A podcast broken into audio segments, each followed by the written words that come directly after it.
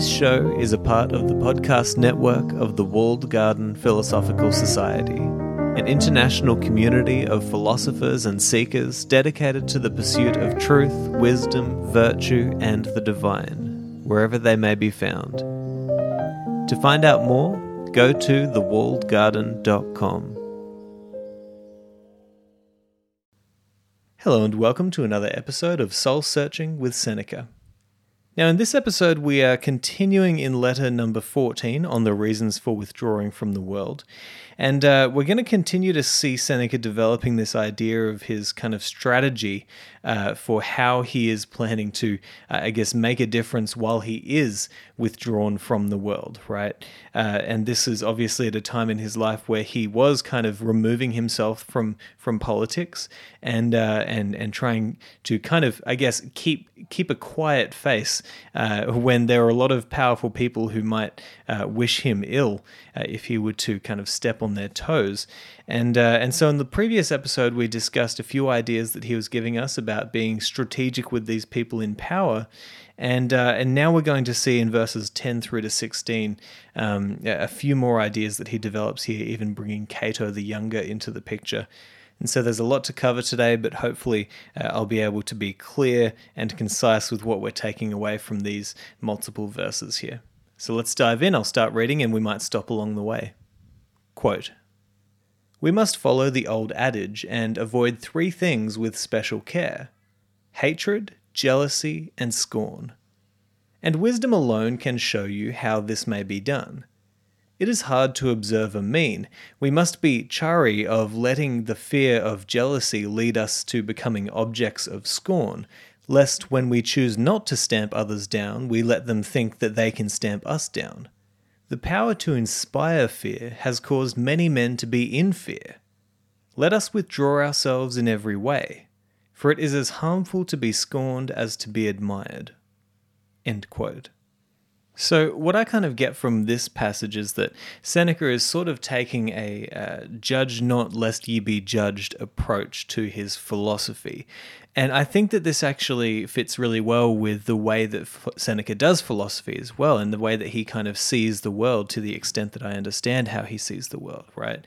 Because what comes to my mind when I read this is that Seneca was kind of a person who would stand back and look at what was happening and kind of look at it, uh, you know, from a distance and and to to see the movements happening, to see what people were like, people what they were doing, and and he kind of had that that outsider view of this. And I remember him uh, writing. I can't. I couldn't tell you which letter it is in at this point, but uh, he does write about going to the to the kind of uh, the, the games, right? Uh, these horrifying Colosseum games, and and he writes about how he would go there not to watch the games, but he'd be watching the people right? And so Seneca was kind of this person who would stand back and kind of watch almost non-judgmentally, right? But then discern and and make up his mind about what was right and what was wrong based on watching what people were actually like and what the world was actually like. And so for him, you can see how it, it might have seemed more appropriate to him to to not really allow yourself to to get into those feelings as he said of scorn and jealousy and hate right? Because they only affect your judgment of what is right and wrong. Uh, kind of like that line from the godfather one of my favorites right? Do not hate your enemy.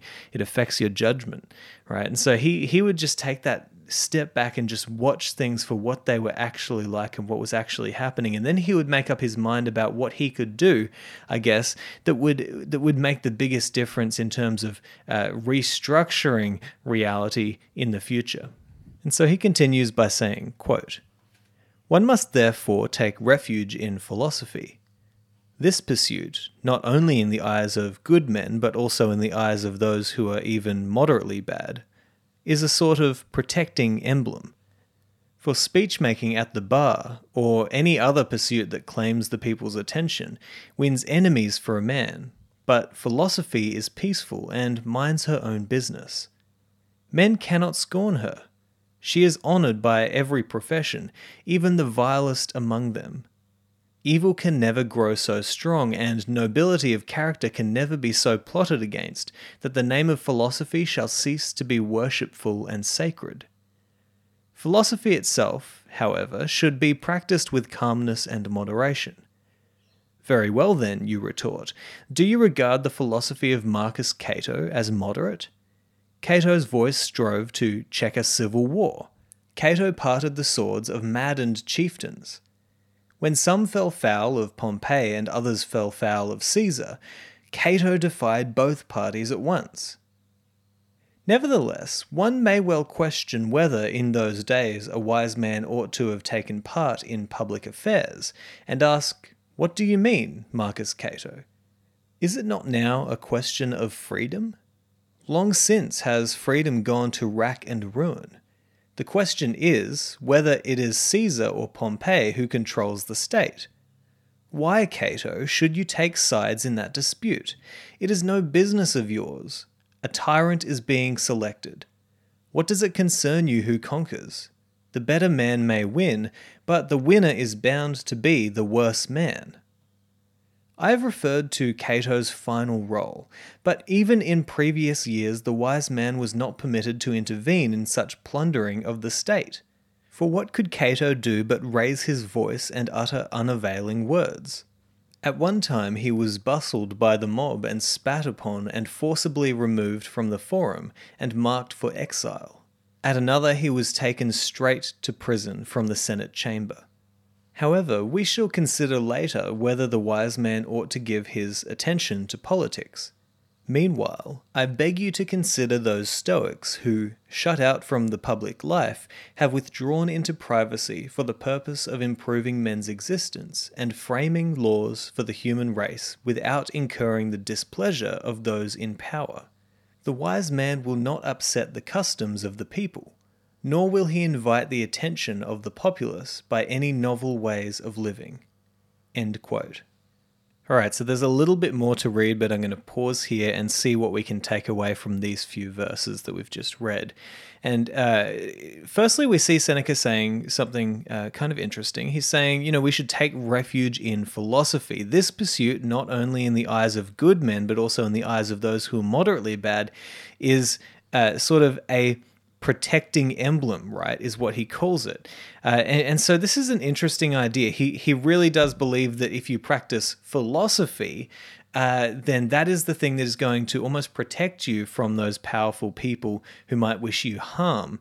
Uh, and, and this is an interesting idea. And I think to understand the way Seneca looks at this, uh, we need to actually think about something that he's written previously, which is that he's actually locking himself away and writing these letters so that future generations can value get the value from this and that they can live better lives right? So he's actually doing this for the future generations to come. And so Seneca sees philosophy as this thing that is kind of a multi generational pursuit. You're supposed to be thinking about what is true, what is wise. You know, you're supposed to be standing back as he did and looking at what's happening, looking at who's in power, looking at what the people are like you know, as Carl Jung would have said, what are they reading? What are they watching? You know, what are they doing with their time? This is going to teach you uh, the general, uh, the general knowledge of of the people of the time, right? And so Seneca is looking back and he's watching what's happening, and he's thinking, what can I learn from this? I need to get this down, and I need to write about what wisdom is and what the great man is and what the what the sage is and and what it means to live a good life. And if I can write this down then it can be passed down from generation to generation to come.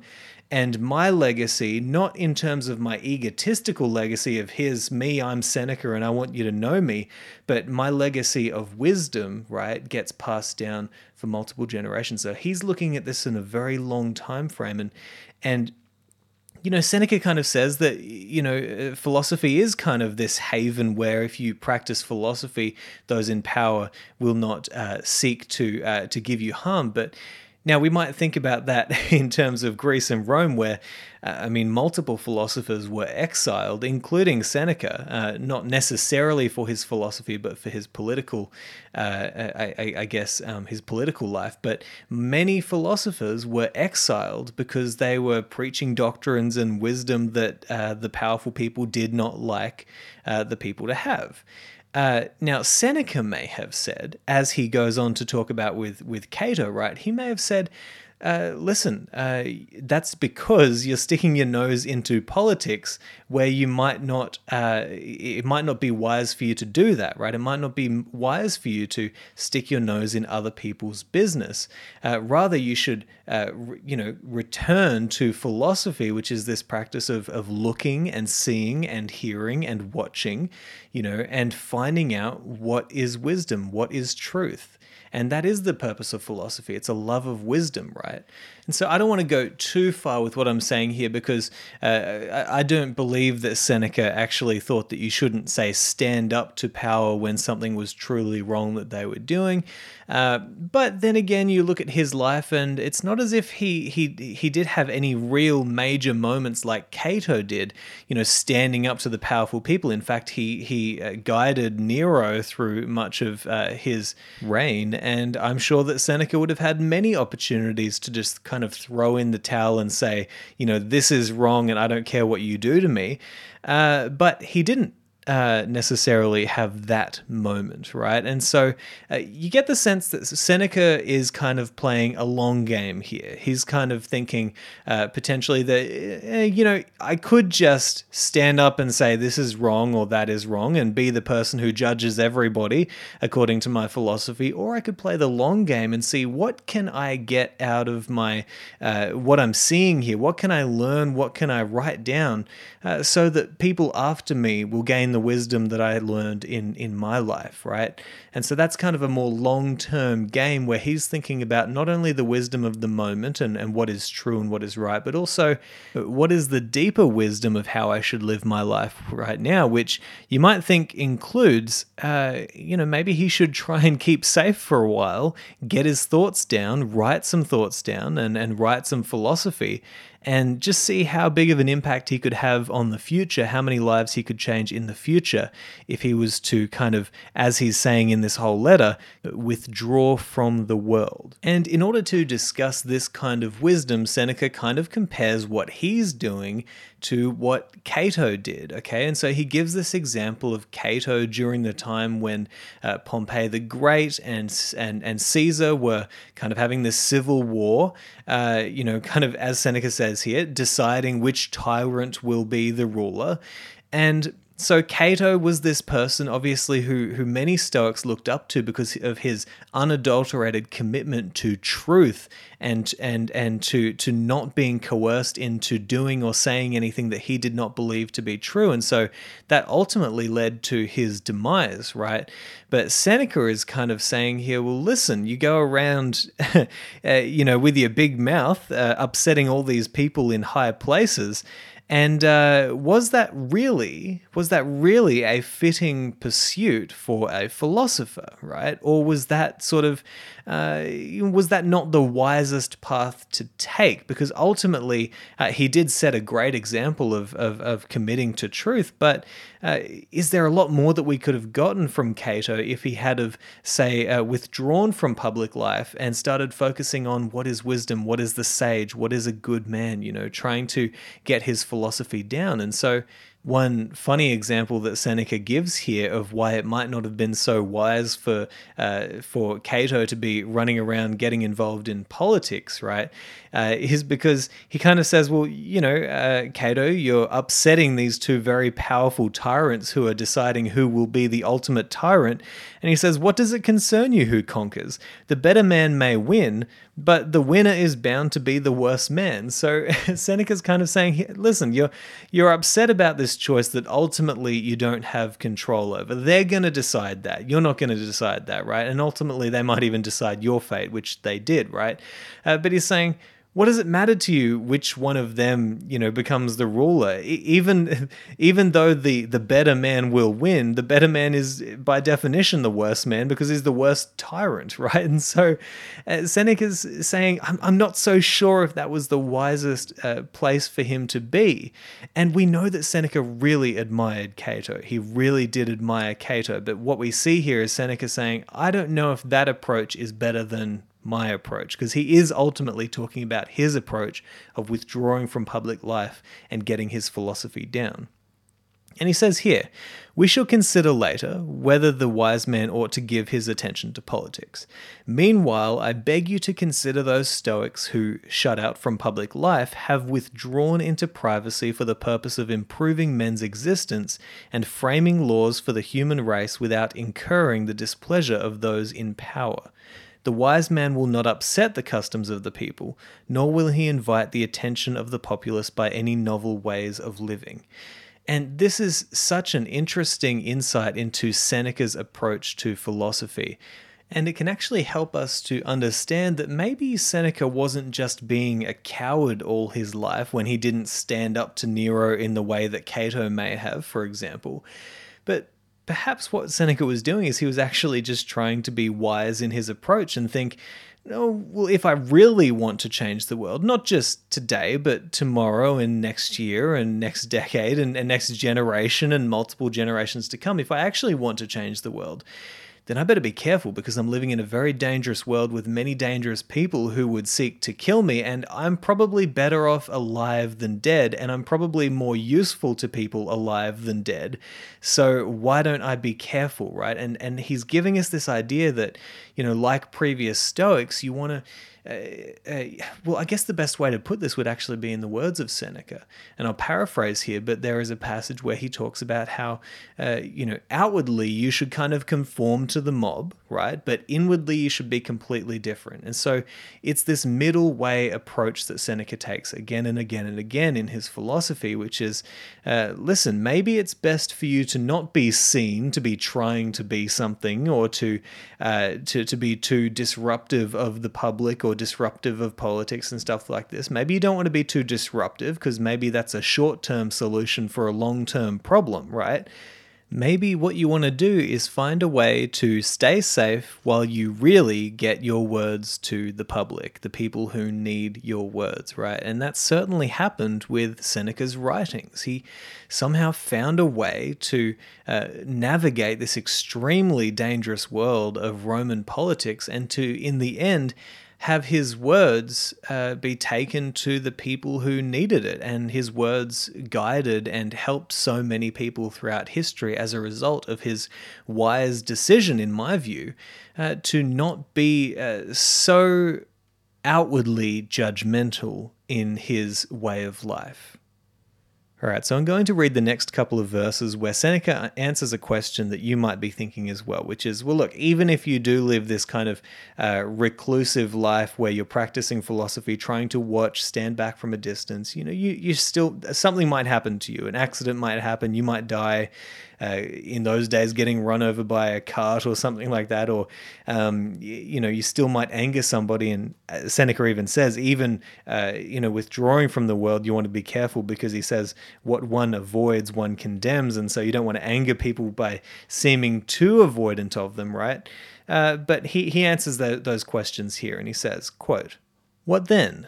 Can one who follows out this plan be safe in any case? I cannot guarantee you this any more than I can guarantee good health in the case of a man who observes moderation, although, as a matter of fact, good health results from such moderation. Sometimes a vessel perishes in harbour, but what do you think happens on the open sea? And how much more beset with danger that man would be, who even in his leisure is not secure, if he were busily working at many things. Innocent persons sometimes perish. Who would deny that? But the guilty perish more frequently. A soldier's skill is not at fault if he receives a death blow through his armour. And finally, the wise man regards the reason for all his actions, but not the results. The beginning is in our power. Fortune decides the issue, but I do not allow her to pass sentence upon myself. You might say, but she can inflict a measure of suffering and of trouble. The highwayman does not pass sentence when he slays. End quote. All right, so what he's essentially saying here, according to, to my reading, is uh, that listen, I'm going to try and withdraw from the world. I'm going to make the choice to be in safe harbor. But anything that happens outside of that, that's not up to me. You know, fate will come along and, and do all kinds of things to me, right? But but I make the decision, that's up to me. That's that's where I am drawing upon my reason, my wisdom, my understanding. That's all that I can do. But anything that happens outside of that, you know, that's that's in the hands of fate, right? And I actually think that this is a really healthy way of looking at your own role in life in terms of the decisions that you make, right? Uh, because uh, all too often we get so worried about what is going to happen once we've made a decision. Now, you should be worried uh, about the resources that you're drawing upon within yourself and without of yourself uh, in order to make the decision. But once you've made that decision, that's really the only thing that you control. Everything outside of that is merely uh, information that you need to look at and feed back into your decision making process so that you can make even better decisions next time. It's it's not up to you. It's all you know, there is an element of fate there that things are just going to happen, right? And so you might think, okay, well, if I've got a tough decision to make in my life, what's my responsibility? Well, your responsibility, according to Seneca here, is to focus on using wisdom, truth, understanding, reason in order to make the best possible decision. Now, once you've made that decision, it's really in the hands of fate what will happen. But I would say that if something bad happens, or if uh, you know your your decision actually leads to uh, an unfavorable result, then your job is then to look at that information that you learn from that unfavorable result and, and then to feed it back into your decision making process so that next time you make an even better decision or a decision that is uh, definitely better than the one you made last time. So I hope that that made sense and that it wasn't too rambly. If it didn't make sense, then let me know. But I, I do think that this is a good place to end this episode. Uh, and it's just such an interesting dive, this letter is into kind of Seneca's approach to philosophy and, and why he was withdrawing from the world at the end of his uh, his his life, right? And and trying to kind of keep safe from the stormy seas uh, of of Roman politics, right? And and so it's just an interesting look at that, and and and also you can. I hope that you can take away some lessons for your own life and your own approach uh, to to philosophy. But I, I know that not a lot of us can really um, identify with this kind of way of life where you've been in Roman politics all your life or in high stakes politics all your life, and you've got to find ways to navigate around powerful, uh, evil people. But um, I hope that there are still some interesting lessons that you can take away uh, to think about in your own life and your own approach to philosophy. So, uh, anyway, I hope you've enjoyed this episode, and I'll talk to you next time.